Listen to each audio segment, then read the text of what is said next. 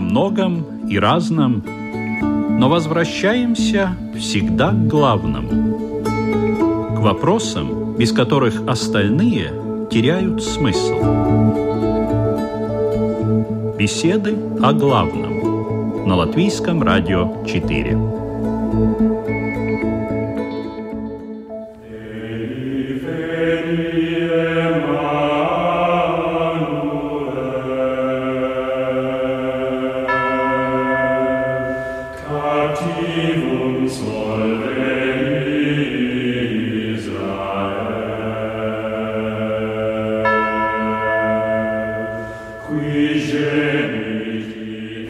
Здравствуйте, уважаемые радиослушатели! В эфире программа «Беседы о главном».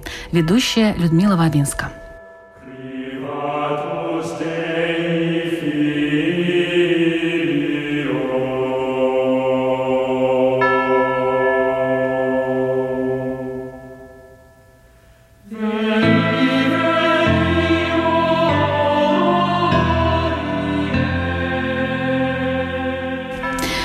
Каждый человек стремится выбрать для себя оптимальный жизненный путь.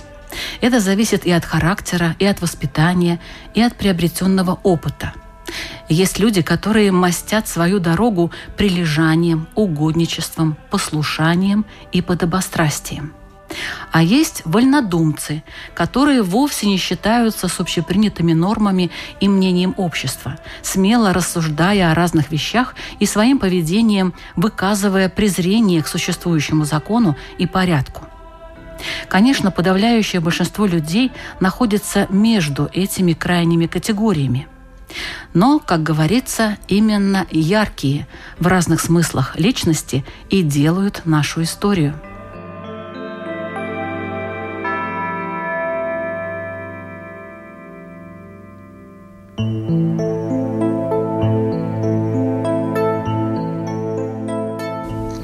Насколько человек может быть свободным в своих желаниях и действиях?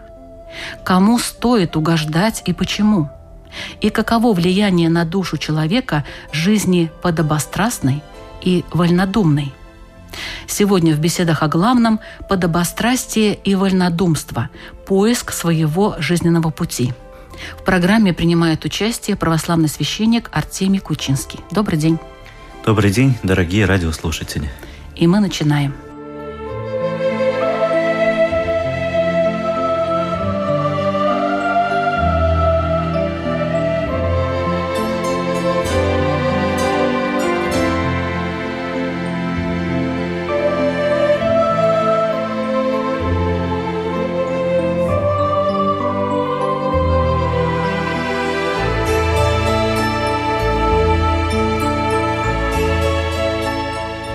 Если, обобщая нашу тему, задать такой вопрос, а что есть жизнь человеческая? Во-первых, это величайший дар, это великая тайна. Э, само слово «жизнь» включает в себя самые различные понятия. Как правило, мы под словом «жизнь» понимаем что-то очень такое хорошее, доброе, яркое, желанное. И вот к такой жизни человек призван жить именно в добре, мире, любви, согласии и жить в таком внутреннем спокойствии и гармонии с окружающими, с собой, с нашим миром, ну и самое главное, с нашим Творцом. А что определяет все-таки нашу жизнь, в конце концов? Вот реально, если взять. Ну, прежде всего, сам человек лично определяет и делает выбор, может быть, совершая какой-то малый поступок сегодня, но этот поступок может полностью поменять э, его жизнь как в лучшую, так и часто бывает в худшую сторону.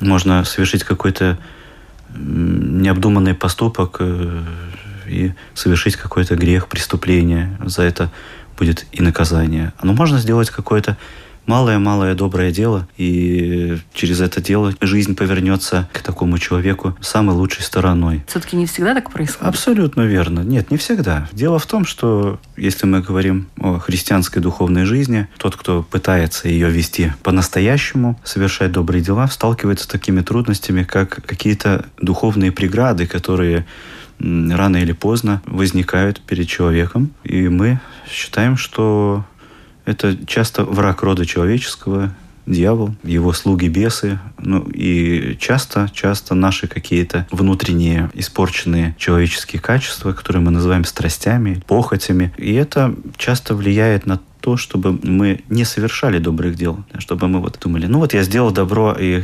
получил зло, как часто оно бывает. Да-да-да, ответ такой э, негативный на это, да, на все. Но в этом и есть как бы вся борьба, и красота этой борьбы в том, что если мы в этот момент скажем «нет», несмотря ни на что, я все равно буду делать добро, и мы будем победителями в этом поединке, в поединке духовном, и Господь даст нам в дальнейшем еще больше сил и возможностей совершать еще большие добрые поступки. Поэтому не нужно никогда этого бояться не слушать тех людей, которые говорят, не надо делать добра, живи так, как живется. А что дает толчок к развитию и процветанию? Э, не просто э, жить в добре, а еще и развиваться. Вот что этому способствует? Прежде всего, наша свободная воля, как величайший дар, данный Богом человеку. И эта свободная воля нами позиционируется в таком смысле, что и Бог обладает такой же свободной волей, как и люди, в отличие от всего животного мира. И здесь должна быть э, такая синергия, то есть совместные усилия нашей воли, нашего разума, которым мы не очень часто пользуемся,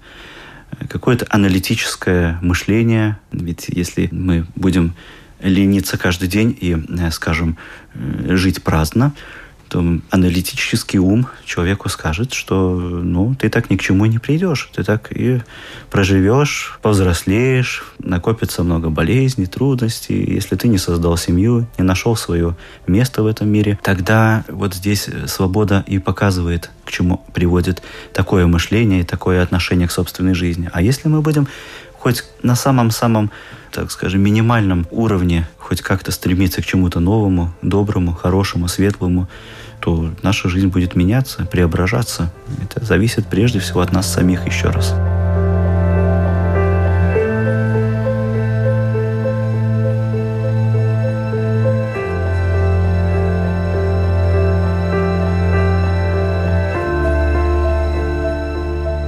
Вот бывает, человек задумывается над своей жизнью, и у него появляются такие мысли я не осуществил такое свое желание.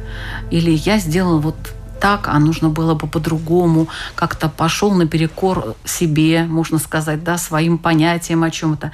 Вот насколько свободным может быть человек в своих желаниях и действиях? Ну, как говорил святой апостол Павел, мне можно все, но не все полезно. Конечно, мы в своей жизни очень часто ошибаемся, даже чаще, чем раз в день мы можем ежечасно ошибаться в мыслях, словах, в чувствах, в делах. И наша задача анализировать собственные поступки, не печалиться, если что-то у нас не получается. Нет таких людей, у которых в жизни получается абсолютно все. А может быть, не должно все получаться? Может быть, это и плохо, если получится? Э, да, совершенно верно. С христианской точки зрения мы стараемся к такому явлению, как наши внутренние желания, относиться очень осторожно. И христианство в своем духовном опыте, который доказан нашими святыми, на которых мы равняемся и стараемся им подражать, и главным образом нашему Спасителю Христу, мы должны соразмерять, соответствует ли наше желание закону Божьему, заповедям Божьим. И это очень полезно этим заниматься. И мы удивимся, как много в нас желаний, которые совершенно противоречат этим божественным духовным законам. И тем самым мы понимаем, что только вредим сами себе, если мы идем на поводу таких желаний.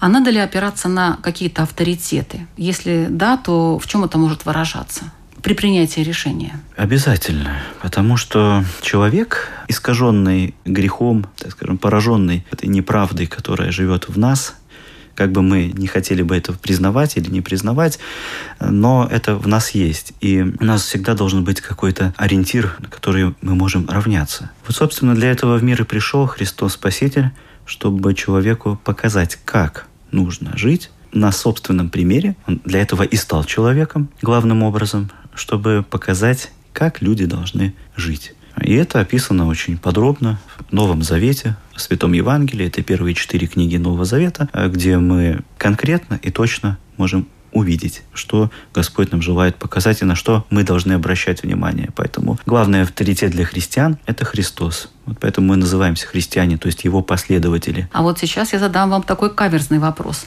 Но ведь э, Иисус Христос, он же для своего времени был вольнодумцем. Ведь его не признавали, его идеи отвергали, его самого отвергали. Мало того, его даже били периодически за его проповеди, где он просвещал и говорил от имени Бога. То есть, по идее, он, в общем-то, был исключением из правил в тот момент. Но почему сейчас мы должны следовать ему? Почему мы не должны следовать тем предыдущим учениям, которые были до него?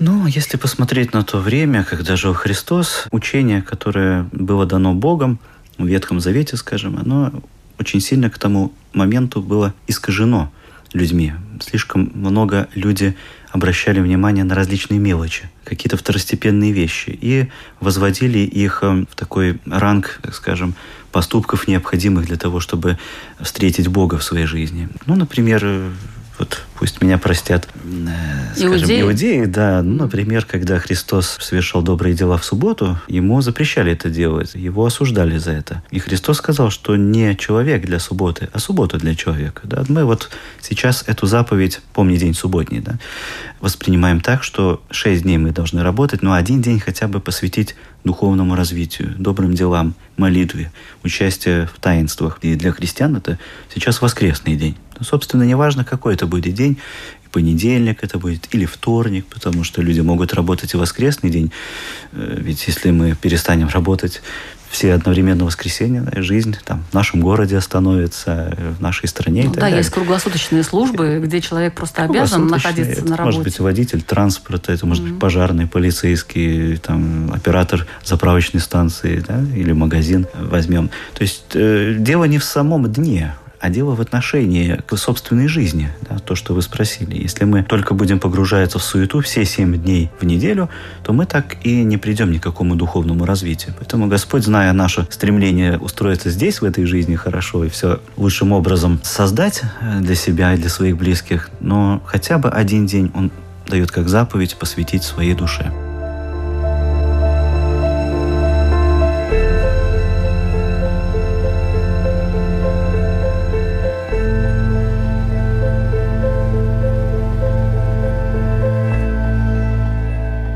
Вот это как одна из таких заповедей, которая, ну, была к тому... Отринута ну, Христом, да, можно сказать. Дополнена, дополнена вот этим вольнодумством, которое люди допускали. То есть буквально понимали. Ведь в Евангелии есть очень разные советы, которые мы не можем буквально воспринимать. Ну, например, когда Христос говорит, если тебя правый глаз соблазняет, то вынь его из себя его, и, да, да, и брось. Или рука твоя, или нога, то отсеки ее от себя. Ну, как вот тут вот быть вот явное вольнодумство такое, да, э, предположение того, чего реально человек Это не сделает. можно такое сказать сравнение литературное даже, где Господь говорит, что что такое глаз? Это то, что к нам очень близко, нам дорого. Иногда мы здесь можем понимать какие-то люди, может быть, это наши друзья, которые нас, скажем, провоцируют на какой-то грех, на неправильные поступки. И не то, что люди виноваты, а вот общение с ними иногда приводит к каким-то плохим последствиям, как один из примеров. Поэтому нам лучше, наверное, о такой дружбе задуматься и, может быть, прекратить общение до того момента, пока у нас будет э, возможность. А рука и, нога вот тут отсечь? Э, э, рука, это здесь имеется в виду то, что мы делаем, как наше занятие, да, то, что обычно человек руками все делает, большую, так скажем, часть своей жизни. А нога – это те пути, в которые мы по жизни идем, движемся, да, наши какие-то жизненные направления. Вот недаром псалтирь, ветхозаветная книга, начинается с таких слов «блажен муж, который не идет на совет нечестивых». То есть, если он не пойдет туда, где грех царствует, то он блажен. А если пойдет, то потеряет свою душу. Вот, поэтому буквально понимать Христа тоже не нужно. Для нас, христиан, сегодня особенно очень много есть толкований на его слова, которые люди по своему скудоумию, наверное, наверное, или греховность, или несовершенство не могут понять правильно. Поэтому, да, ну, отвечу на ваш вопрос, был ли для того общества Христос вольнодумцем. Да, он был несовременным, он был таким странным человеком, если говорить как о человеке прежде всего. Однако его поступки, они были настолько моральными, настолько пронизанные любовью к людям, к страждущим, настолько он был как луч света, так скажем, во тьме, что вот для испорченного человека этот луч разгонял эту тьму, не давал жить в этой тьме. Это было людям очень некомфортно, потому Резал что... Резал глаза. Резал глаза, да. Возникал дискомфорт, потому что они привыкли жить так. А он говорит, нет, так не надо, надо по-другому. И действительно они и завидовали ему, потому что он приобретал уважение, среди простого народа и действительно с их точки зрения нарушал какие-то заповеди. Тем не менее, благодаря тому, что он пришел в этот мир, все-таки общество, вообще человеческий род, он стал совершенно другим. Нам даже трудно представить, как жили люди вот во время Христа или до него. Это совершенно были другие люди, другое общество, другие ценности, другая мораль. И вот именно христианство, оно и остановило, так скажем, вот эту деградацию духовную, которая привела бы к полной погибели всего человечества человечества. Возникают даже такие сомнения, до сегодняшнего дня дожили бы ли мы, если бы в мир не пришел Христос. И благодаря тому, что Он пришел, и даже в светском обществе, в гражданском законе появляются совершенно правильные определения, да, что нельзя убивать, нельзя красть, нельзя причинять боли, страдания другому человеку. Это, скажем, такие совершенно простые правила, по которым должны жить люди, но они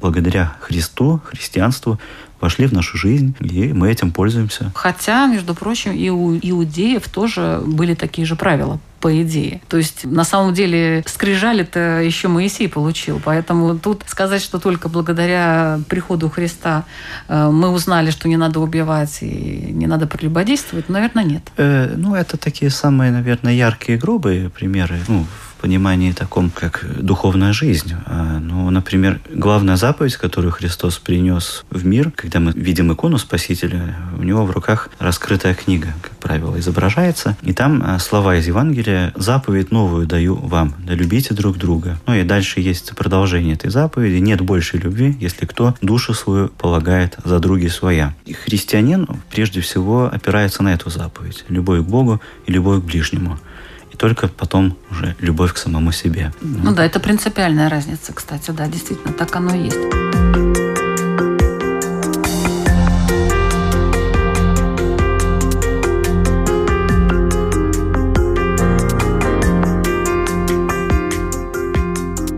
Ну, если мы вернемся к нашей теме, теме бесед о главном, вот подобострастие. Принято считать это плохим качеством характера. С другой стороны, может быть, есть кто-то, кому надо угождать все-таки. Ну, допустим, в крестьянстве, может быть, это родители, например. Давайте разберемся с словом подобострастие. Ну, скажем, в христианстве есть такой грех, который называется человекоугодие. И этот грех, он происходит, в принципе, от гордыни, тщеславия, чрезмерного самолюбия, когда ради самого себя человек ну, подстраивается под какую-то конкретную ситуацию. Ну, если говорить современным языком, вот есть такие люди, которые называют карьерист, например. Да, он готов идти по головам окружающих его людей, ну, лишь бы добиться выслужиться перед там начальством или перед кем-то еще, создать такой, так скажем, из себя образ, можно сказать, этот идол, он будет сам для себя. Но по сути он таким может и не являться. Поэтому это вредит прежде всего самому человеку. И вообще, да, вот мы называем, например, святых угодники Божьи. Наверное, все вы слышали. Вот Николай Угодник, например. Слово здесь «угождение», оно приобретает некоторый иной смысл, нежели мы привыкли воспринимать это слово, как нам приходит на ум, когда мы его слышим. Дело в том, что здесь имеется в виду, что люди достигли такого уровня духовной жизни, внутреннего совершенства, что они пришли в это состояние, и это состояние угодно Богу. Ему угодно почему? Потому что ему угодно, чтобы мы жили опять-таки, в мире согласия любви, в блаженстве, в радости. Ему угодно, чтобы мы были счастливы. И вот человек через святость через преображение Духа Святого становится таким, он становится счастливым, невзирая ни на что, что происходит вокруг. То есть он вошел в эту угоду, угодил, так скажем, Богу, но Бог не нуждается в угождении. Даже апостол Павел такие слова говорит, что Бог не от рук человеческих угождения приемлет, требуя, что сам бы дает всем жизнь, дыхание и все. А родители Господь сказал чтить, почитать относиться к ним с почтением. Но иногда родители могут требовать от своих детей каких-то неправильных поступков, да, может быть, даже греховных. И здесь э, заповедь это нам не запрещает не слушать родителей, когда они вот таким образом поступают к своим чадам.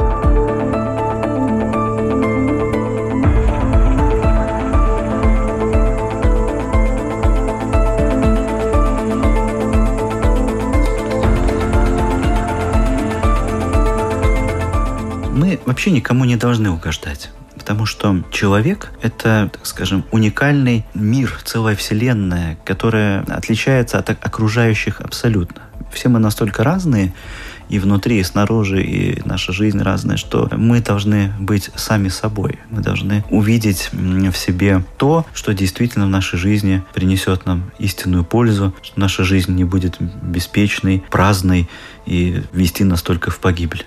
А вот мы должны увидеть сами себя и жить так, как мы способны.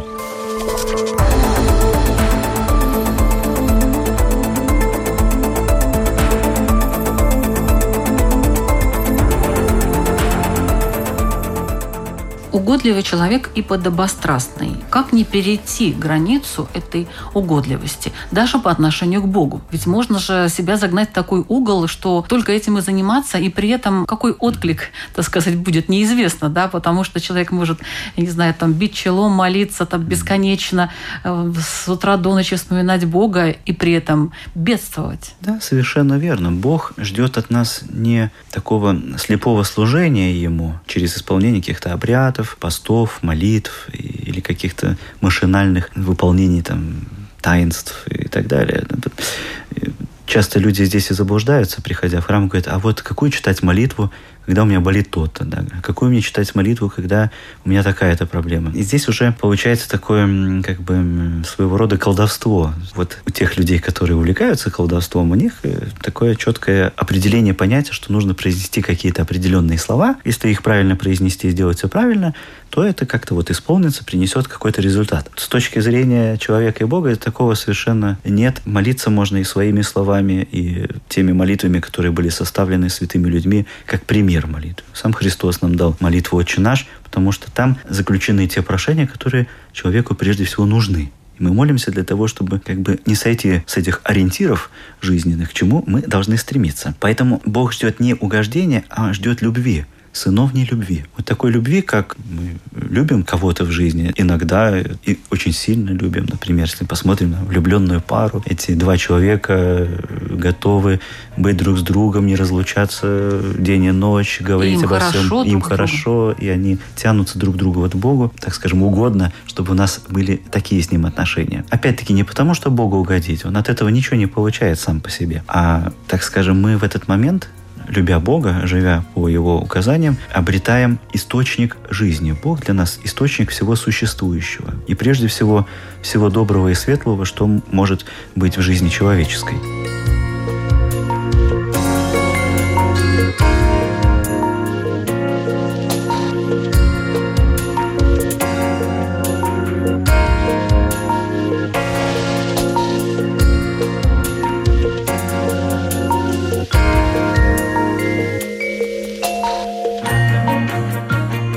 Если мы вот этот мост построили, как-то мы с вами уже говорили про эти мосты на одной из передач, и вот если этот мост у нас есть, и мы действительно часто приходим на тот берег, где Господь, берем от Него все доброе и лучшее, то тогда мы действительно, скажем, угодили Ему. Но, опять-таки, в таком переносном духовном смысле. То есть подобострастие Бог не терпит все-таки? Нет, не Бог, Бог не лицеприятен и не лицемерен. Его нельзя подкупить, его нельзя перед ним выслужиться как-то. Можно всю жизнь, как вы сказали. А некоторые а тайные мысли имеют такие. Нет таких свечек, которые, поставив в храме, вы заслужите какое-то особое внимание от Бога. Нет таких икон, молясь перед которыми вы будете непременно услышаны. Можно молиться, как многие подвижники, в пустыне, живя среди песка, холода и жары, были услышаны Богом гораздо больше, чем те, которые, может быть, всю жизнь провели в монастыре, но так и не поняли призыва Бога, так и не услышали Христа. Они считали, что вот эти обряды, вот эти одежды, поклоны, они вот и спасут человека. Это всего лишь вспомогательные средства, которые чаще всего и помогают, если мы правильно к ним относимся. Особенно в 90-е годы были такие люди, которые, натворив дел всяких разных, потом строили церкви, ставили там э, свечки толщиной с руку, заказывали службы. Помогло им это? Я вот даже не знаю. Как вы думаете? С точки зрения Евангелия, Священного Писания, Богу это не нужно. Это нужно нам. Мы, приходя в храм, перестраиваемся как-то внутренне, как-то чувствуем, что надо отпустить ту суету мирскую, может быть, расстаться с теми грязными, нечистыми поступками, мыслями и словами, которые в нашей жизни часто присутствуют. И храм, он просто располагает человека к молитве, к общению с Богом. Но если это действительно искренне от сердца, конечно, Бог приемлет покаяние. Можно натворить много дел, можно покаяться, и Господь желает простить такого человека. Но если это покаяние есть, не через строительство храмов или свечей, еще чего-то, а именно, когда такой человек обретет как главный ориентир жизни. Для христиан Бог, Христос прежде всего, это главный ориентир, который должен занять первое главное место в нашей жизни.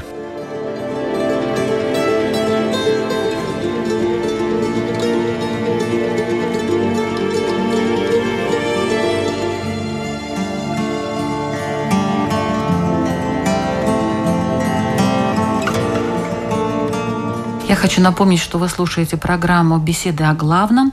Сегодня мы обсуждаем тему подобострастия и вольнодумства, поиск своего жизненного пути. Мой собеседник – православный священник Артемий Кучинский.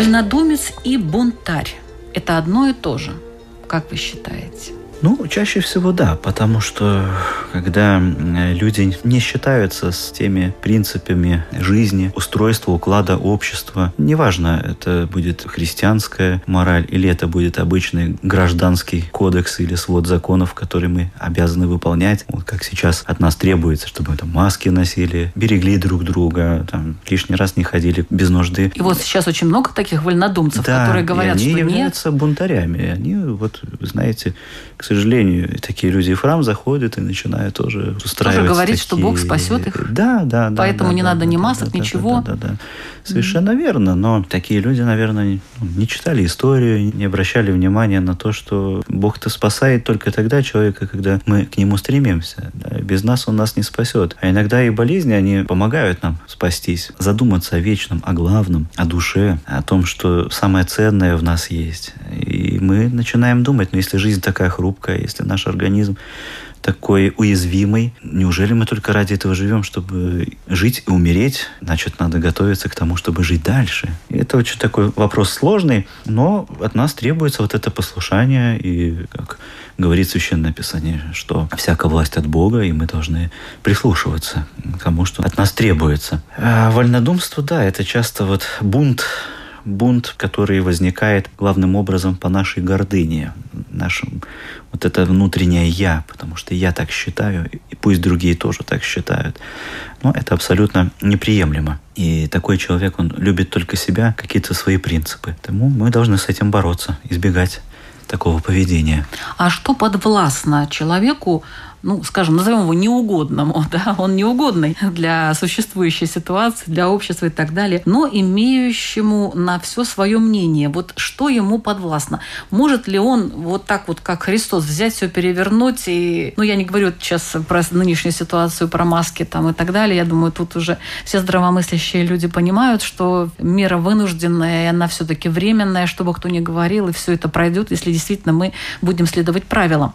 Но вообще, если взять эту эту ситуацию, насколько надо бояться, может быть, опасаться вот таких вот вольнодумцев, которые на все имеют свое мнение и не считаются с другими? Ну, человек имеет право на собственное мнение, имеет право его выражать. И у нас даже есть закон, который защищает наше право высказываться или публиковать что-либо не противоречащее, так скажем, каким-то главным качествам поведения человека по отношению друг к другу или к чему-то окружающему. Ну, действительно, если это вольнодумство будет направлено в какую-то такую добрую и хорошую стезю, которая будет вести к тому, чтобы ну, как-то помочь людям задуматься, остановиться, тогда мы так и должны поступать. Потому как, ну вот, когда апостолы, например, занимались просвещением, путешествуя по всей Вселенной в то время, ну, так скажем, главным образом Европа, Африка и Ближний Восток, они ведь приходили в такое часто общество, которое совершенно не принимало их слов, и они тоже были вольнодумцами, но во всех этих странах сейчас христианство живет и даже процветает, где-то больше, где-то меньше, но их слова чьи-то сердца затронули. То есть они не опускали руки, но за что, собственно, и пострадали, да, потому что все апостолы были убиты или распяты, кроме апостола Яна Богослова. Мы знаем, было 70 апостолов и 12 учеников Спасителя. Нужно помнить, что за вольнодумство, говорится, за инициативу часто надо расплачиваться.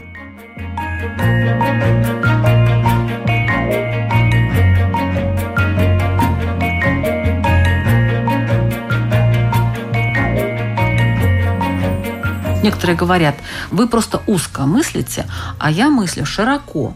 Вот это означает, что я мыслю правильно, полезно для общества, если человек берет уже такие глобальные проблемы и начинает их обсуждать и рассуждать о них. Ну, если это личные какие-то амбиции, конкретно личный взгляд на какую-то сложившуюся ситуацию, вот есть такое старинное выражение говорить от ветра головы свое «я». Да? Потому что часто люди то, что чувствуют, то и думают, и говорят. Но чувство – это очень обманчивое качество человека как личности. Чувство – это всего лишь инструмент, который где-то помогает нам, наоборот, сберечь себя или как-то проникнуться к другому человеку. Но считать это главным критерием, вот как мне пришло в голову, так я и буду считать, что это правильно. Да, и всем доносить, что вот это и есть истина. Вот я так считаю, сегодня, значит, это правильно. Сегодня мы называем это одним словом либеральное мышление, да, или либеральное общество, когда, ну, э, люди на все смотрят, вот так скажем, свысока, и второе слово – это вседозволенность. Если я считаю, что это хорошо, значит, это хорошо. Но часто как мы в самом начале нашей беседы говорили, наши желания, они нам вредят. Поэтому так широко мыслить очень опасно. Надо иногда заглядывать в какие-то умные книги и обращать внимание на правильные примеры.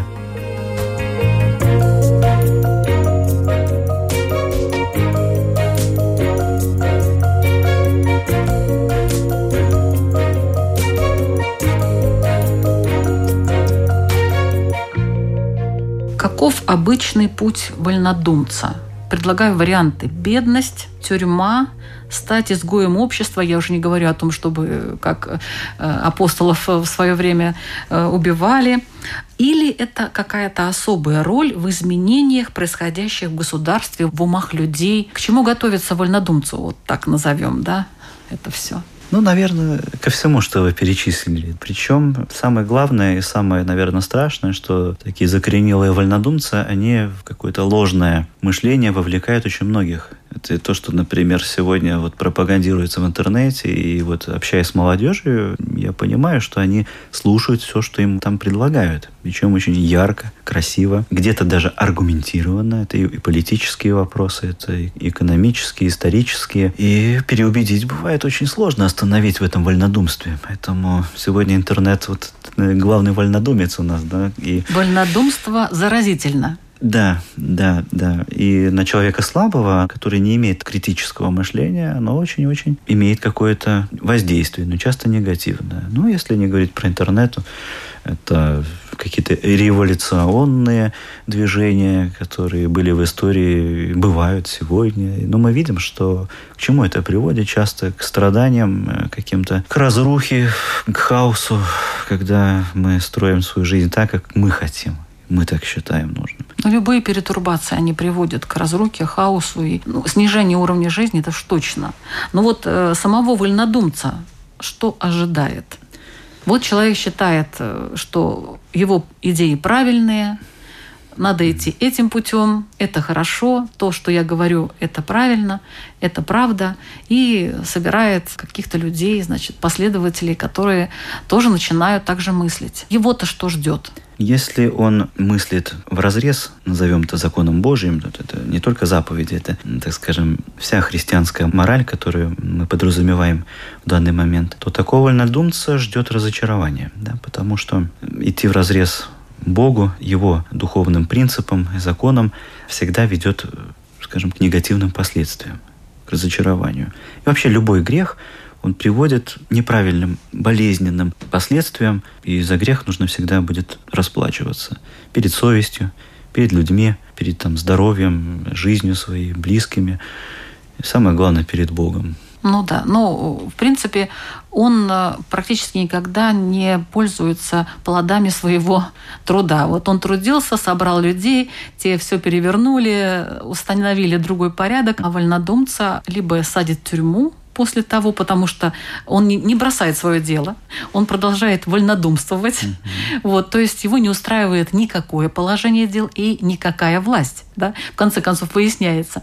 То есть вначале он вроде боролся против одного, потом, значит, это все разрушили, и он понимает, что то, что создается, это тоже, в общем-то, не идеально. Он начинает бороться против этого. То есть такой вечный борец, который, в конце концов, остается, в принципе, ни с чем. Видите, да, почему, собственно, Христос, придя в мир, он ни разу не затронул какие-либо политические вопросы. Да, вот, а кстати. в тот момент как мы знаем, еврейский народ был порабощен Римом угу. за 64 года до Рождества Христова. Жители Палестины были очень опечалены, так как они же все-таки избранный народ и ждут Мессию, а тут э, пришли чужестранцы, нужно еще им платить эти несчастные налоги, да. как, что мы по сей день делаем. И тут они думали, что придет этот Мессия, который как раз-таки в политике наведет порядок. Они к этому стремились. Это одна тоже из причин, почему они так и не поняли его. Они-то ждали избавления от рабства Риму, а он пришел избавить от рабства греха. Ну, что нам mm. грех? Нам жить как-то надо. Мы хотим быть свободными, независимыми. Логика И... в этом есть, конечно, какая-то. Да, но а логика в конечном итоге какая? Что какой бы здесь порядок и строй политический на земле не сделать, если мы не станем по-настоящему людьми, не будем жить по тем вечным принципам, то никакая политика нам не поможет, никакой строй, никакая экономика. Кто-то будет лучше, кто-то хуже, но такого порядка, о котором все мечтают, ведь всю историю люди мечтают о чем? Чтобы не было войн, чтобы было равенство, братство, справедливость, порядок, мир. Но да. всю жизнь что мы видим? Обратное. Только войны, насилие, грабежи и прочее, прочее, что по сей день происходит каждый день в каждом уголке нашей Вселенной. Ну так не спас. Но он не может спасти без нас. Да? То есть те, кто выбирают, они спасаются. Кто пытается вот вольнодумствовать и все-таки я лучше знаю, его ждет, еще раз говорю, разочарование. Так он э, не стал заниматься политикой, но все равно погиб. Ради этого и пришел.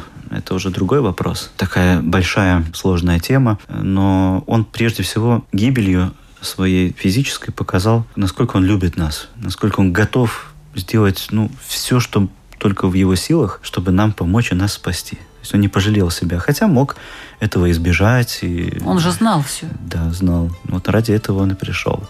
Ну, это такая очень большая, важная тема, которой, наверное, стоит как-то поговорить более да. конкретно.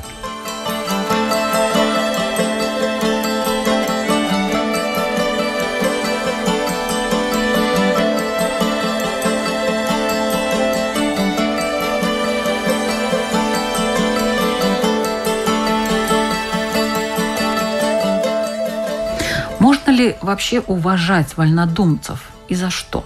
Уважать надо всех людей, невзирая на их недостатки, грехи, пороки. Ну, уважать чужое мнение мы тоже э, обязаны все-таки, да, какое бы оно ни было. А уважать эту смелость, порыв, отсутствие вообще чувства опасности, отсутствие чувства самосохранения, между прочим, у некоторых таких вольнодумцев бывает. Это больше похоже на какое-то безумие. Да? Уважать безумие все-таки неправильно. Угу. Человек не может не бояться ничего. Человек не может все знать, он не может все сделать. Да? Только безумный человек готов жить. Может, это с осторожностью к ним относиться все-таки? Даже если они к чему-то призывают с горящими глазами, там, с рассказом таким надо ярким. критическое мышление. Надо mm все, не всякому духу верьте, говорится в Священном Писании.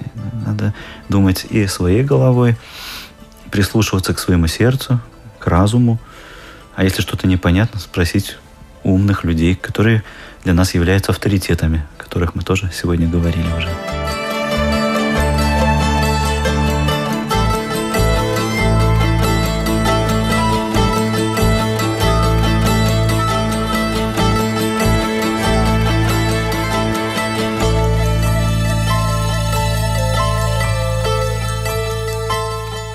А хорошо ли, когда в государстве много вольнодумцев? Вот бывают такие, знаете, государства, где много вольнодумцев. Или все-таки их мало всегда бывает?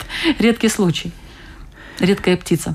Наверное, не всегда хорошо, потому что так человек устроен, если ему много позволить свободы, слишком много свободы, да, такое чрезмерное либеральное мышление. То есть это государство виновато, в принципе, если там много вольнодумцев? Само, наверное, общество виновато. Общество. Да. Общество, воспитание, угу. те ценности, которые закладываются с рождения в семье прежде всего. И если люди воспитываются в законе Божьем, и они видят пример своих родителей, они не позволят себе, ну, может и позволят, но всегда у них будет пример, как все-таки, наверное, будет правильно, да. А если чрезмерно людям что-то разрешать, мы приходим к тому, что теряем те вечные ценности. Вот как сегодня ведь смотрите, что происходит. Уже семейные ценности уже под вопросом. Те, назовем классические, те, которые описаны в Слове Божьем, и сколько поколений жило по этим ценностям. Мы видим, это все уже в опасности, и ведутся бесконечные дискуссии. Насколько... Разрушить легко, да, правда? Разрушить да, очень легко. Да. А вот создать что-то такое, чтобы оно было гармонично, Вернуться соответствовало... будет трудно да. к этому, конечно. Поэтому, да, вольнодумство чрезмерно, но да, не созидает, а часто разрушает.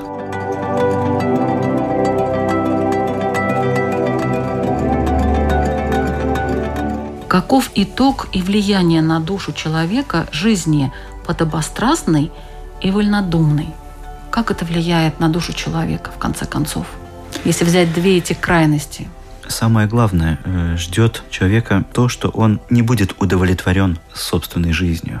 Потому что вот если взять любую абсолютно страсть или пристрастие к чему-либо в нашей жизни, мы никогда не можем этим насытиться, мы никогда не можем быть до конца довольными тем, что в нашей жизни, вот да, мы к чему-то пришли, чего-то достигли, всегда хочется чего-то больше. И вот когда у нас этих желаний слишком много, то разочарование и вот такого внутреннего недовольства будет еще больше. Недаром есть такая пословица в миру «человек счастлив тогда, когда радуется тому, что имеет» когда он благодарит Бога за то, что вот он имеет на данный момент и считает это достаточным он счастлив. А если он будет еще, еще, хочу, надо, и так пройдет вся жизнь, он ни к чему и не придет. Ну, в таком случае, не знаю, спрашивают ли вас или нет, но какой путь можно назвать более успешным? подобострастие или вольнодумство.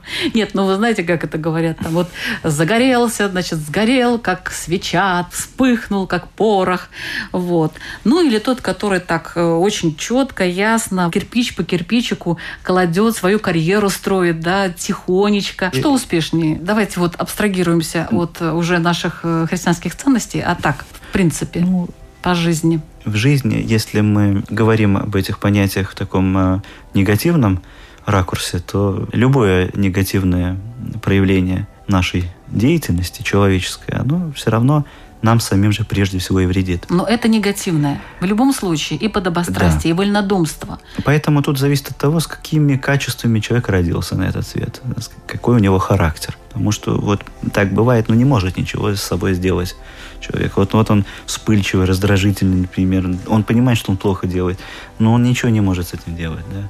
Мы понимаем, что грех ну, без Бога победить нельзя, скажем так, как бы мы ни хотели. Поэтому в любом случае в негативном ракурсе ни то, ни другое, ни лучше, ни хуже. Хорошо. Ну, вот такая у нас сегодня была тема подобострастие и вольнодумство, поиск своего жизненного пути. Я очень надеюсь, что радиослушатели, послушав то, о чем сегодня говорил православный священник Артемий Кучинский, э, сделают правильный выбор, примут сведению как минимум. Э, ну и ваш вопрос тогда, чтобы еще закрепить эту тему, пожалуйста, уважаемый отец Артемий. Я думаю, что все эти вопросы, которые мы сегодня обсуждали, они, наверное, беспокоят рано или поздно каждого в нашей жизни. Но такой у меня вопрос. А как часто мы сами задаем себе вопросы? А правильно ли я поступаю? Правильно ли я строю свою жизнь? В плане правильно не только как исполнение заветов Божьих, а прежде всего – Стал ли я более человечным? Стал ли я человеком за прожитое время моей жизни? И хочу ли я этого совершенства? Какой я хочу видеть свою жизнь? Вот задаем ли мы эти вопросы, или мы просто с вами живем, ходим на работу, в магазин, отдыхаем, развлекаемся. Жалуемся на правительство. Жалуемся, бесконечно дискутируем о чем-то. А вот на себя посмотреть со стороны. Как часто у нас получается? Давайте попробуем делать это чаще. Спасибо большое. Вы слушали программу «Беседы о главном». Ведущая Людмила Вавинска. Всего доброго. До свидания.